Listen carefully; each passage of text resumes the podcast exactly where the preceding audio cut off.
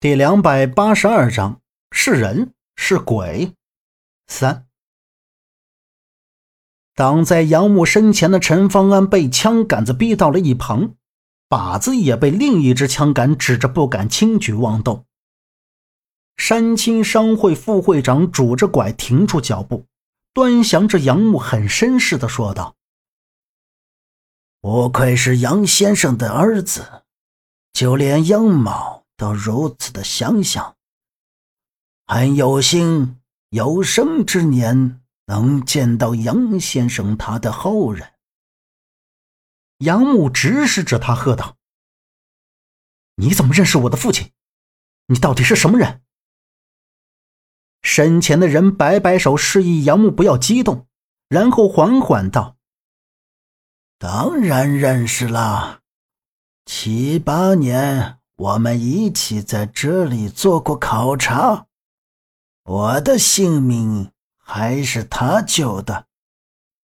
如果不是他，当年我就会死在这里。虽然只是废了一条腿。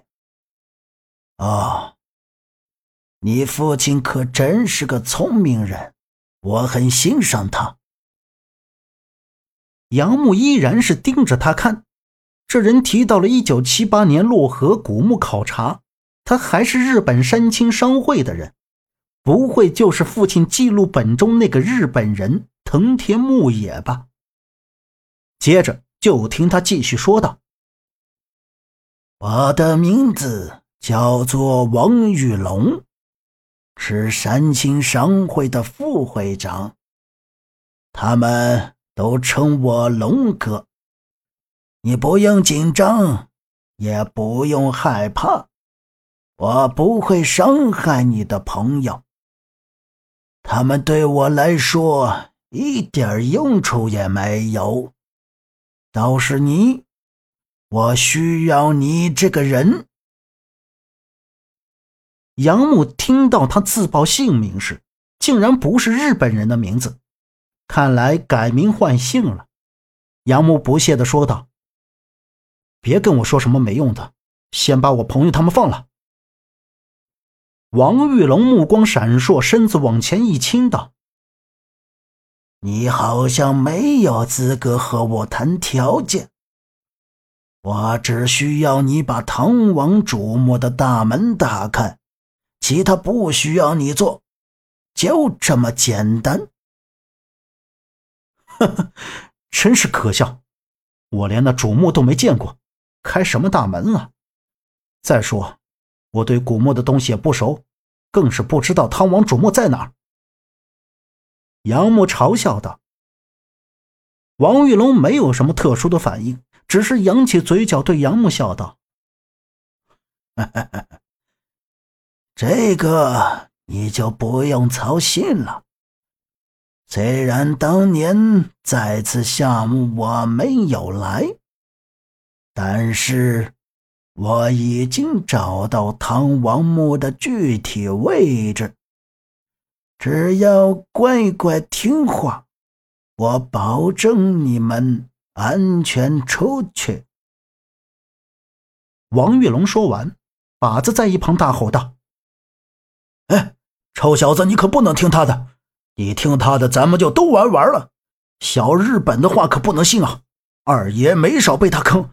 嗯嗯嗯”听着靶子激愤的声音变小，杨木的脸偏向左边，看到靶子被端着枪的人绑上胳膊堵上嘴，陈方安也同样被绑了起来，又看到对面的张瑞雪也是摇着头提醒他。看着同伴们被人用枪指着，杨木的拳都握得有些颤抖，他努力让自己冷静，他不喜欢这种场面，特别是被人威胁的感觉。对方是他们惹不起的人，就算自己不答应，也会把他们带到那里。杨木的眸光一闪，撩起眼皮对王玉龙说道：“既然我谈不了条件，那我就只有一个要求。”王玉龙伸手道：“要求？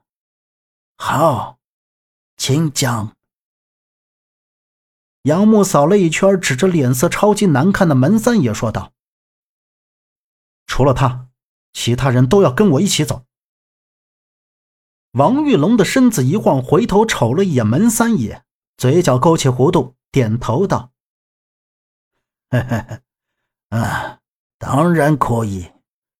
你们两个先把他带上去。”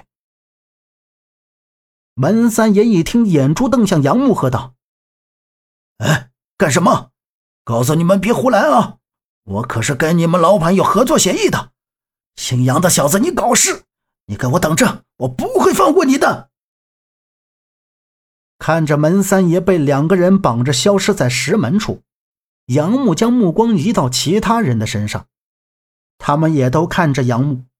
杨木知道他现在做的这些反常的思维会让他们不理解，一般人质留在身边应该会给他带来很多影响，这样的抉择大多是不明智的，所以王玉龙会这么痛快地答应他的要求。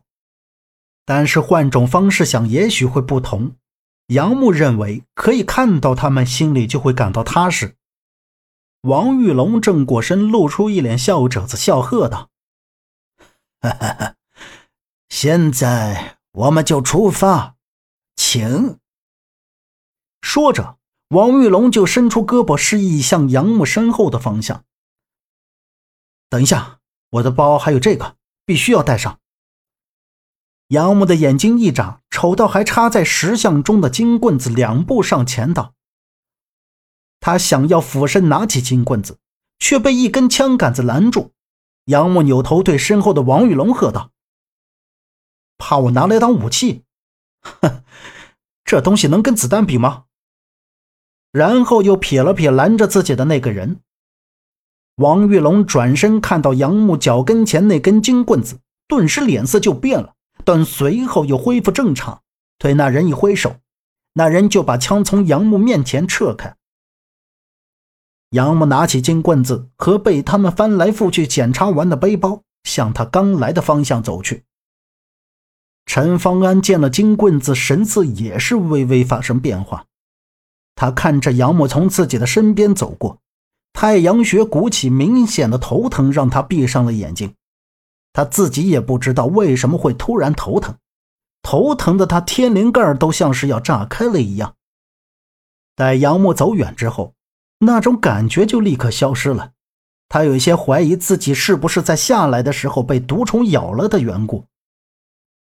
一行人走进右边的山洞里，杨木紧紧握住手里拿衣服包裹住的金棍子、净魂刀。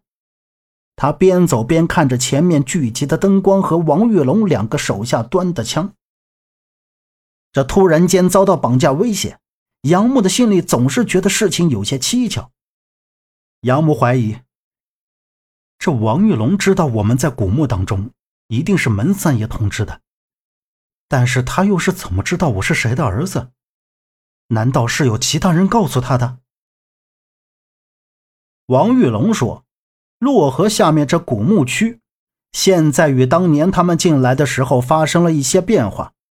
就说鹤宁谷的玄木冢，虽说当年看到的时候就已经被破坏了，但并没有那么严重，而如今却塌陷得更加严重了。